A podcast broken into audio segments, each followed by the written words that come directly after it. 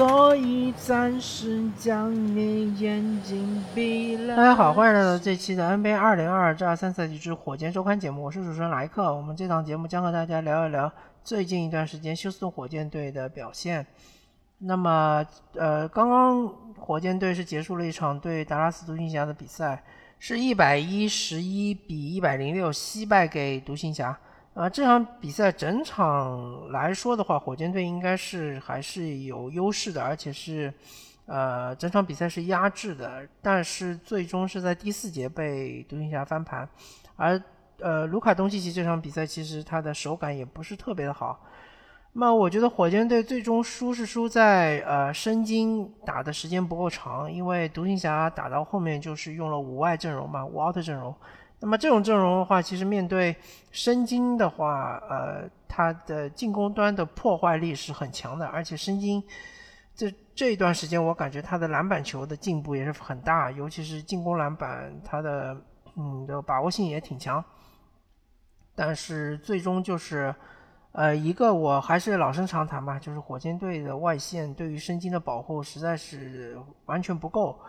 呃，申京常常是被暴露在对方这个外线持球者的面前，然后直接冲击他，然后就是呃这个犯规啊，犯规的累积就很快。当然，你一方面可以说申京他本人不够聪明，对吧？有些情况下，呃，你可以放对手得分，对吧？你并不一定要非要上去去呃尝试盖帽。那么另外一方面就是，呃，教练组在防守端确实没有布置好，或者说，呃，其他那些防守队员对于中锋的保护是远远不够的。嗯，我我觉得我甚至感觉就是火箭队如果说，呃，在防守端面对对方的挡拆，对吧？面对对方的中锋上提的挡拆，申京可以做一个包夹，就是不需要在，嗯。做这个怎么说呢？是不是特别需要嗯做一个秀，或者说呃做换防，对吧？因为这样的话，其实对于他本人的暴露会嗯就是暴露在对方的进攻之下，很容易犯规呃。那么如果说包夹的话呢，很有可能会露出其他的一些三分的空当，或者说是其他的空当，但至少。这样做的话，可以呃减少申京的这个犯规次数嘛？呃，我觉得不失为一种可以考虑的方式。因为之前，呃，很早之前约基奇当时面对对方的挡拆的时候，就是用包夹的。呃，我觉得在约基奇当时他还没有完全的掌握到防守对方挡拆的一个站位的情况下，是用包夹是一种简单粗暴。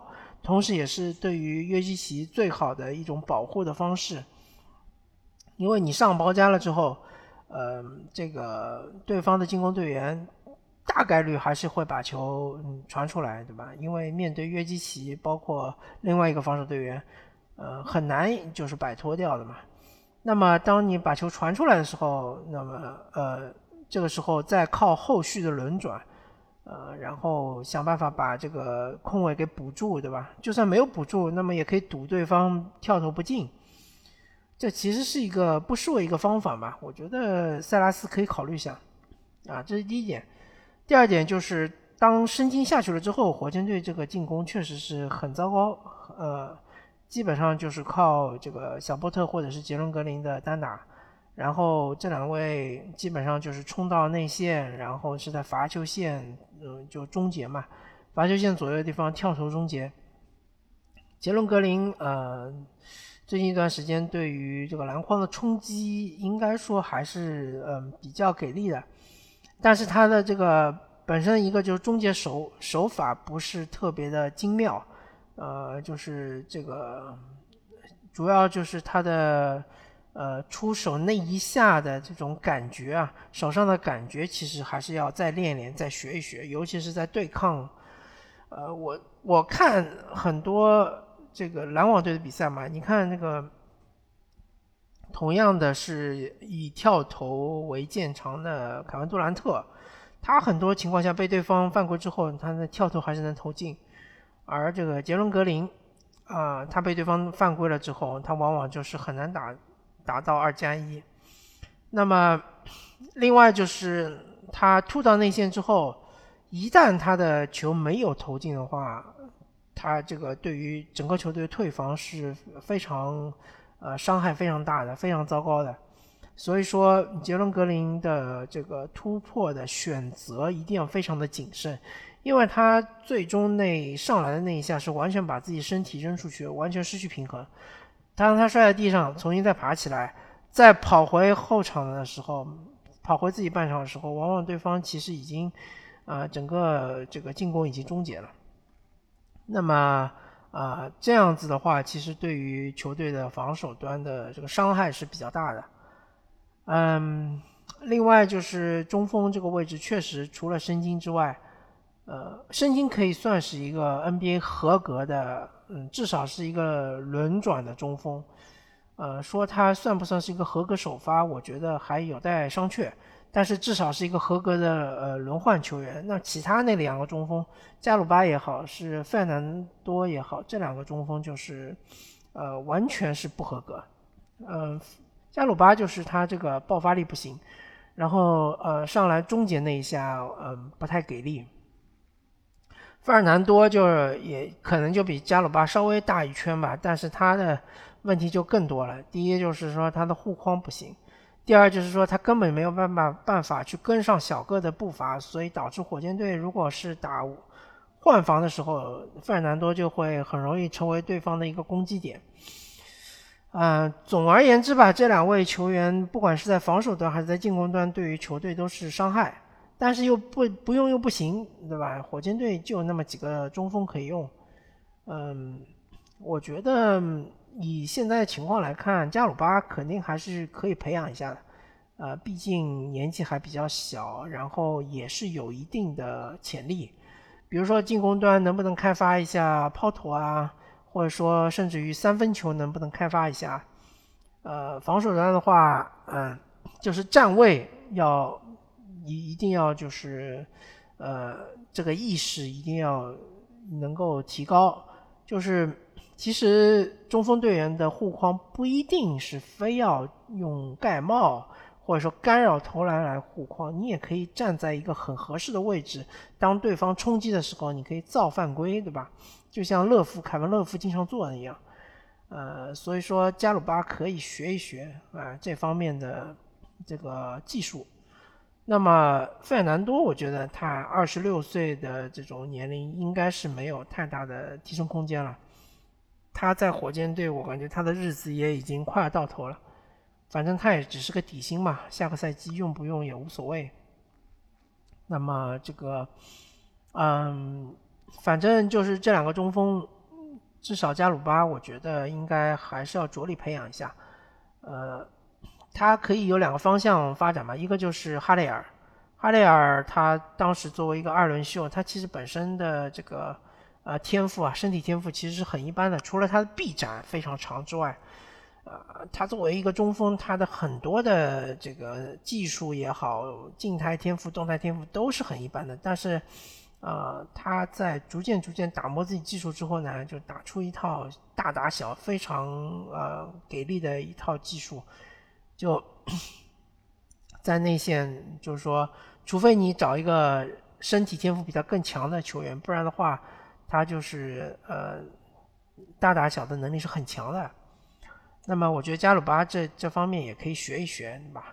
啊，另外一个嗯方向就应该像是，嗯呃，比如说像是这个能投篮的，像是凯文勒夫，对吧？呃，我说的当然我说的不是巅峰时期的凯文勒夫，巅峰的凯文勒夫是常常可以拿二十加二十。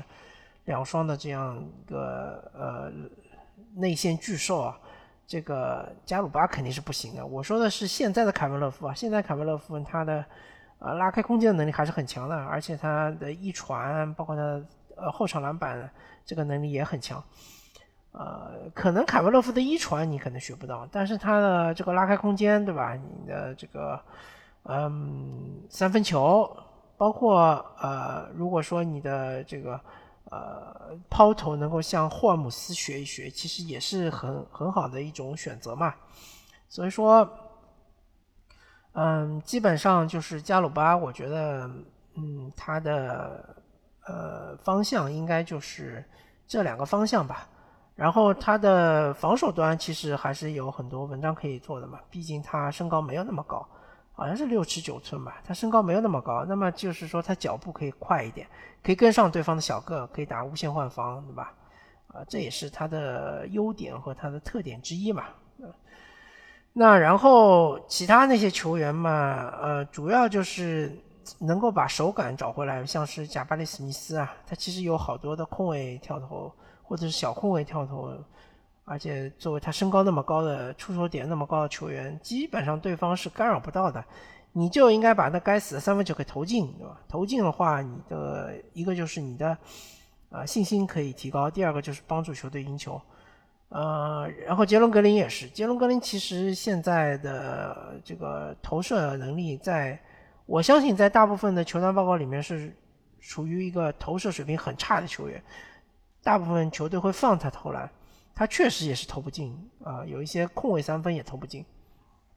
所以说，杰伦格林应该尽快的找回自己的外线手感吧，尤其是你的持球投，如果说你的持球投很给力，呃，威胁很大，那么对方就会扑得很很靠外，那么你过对方的几率就会很大。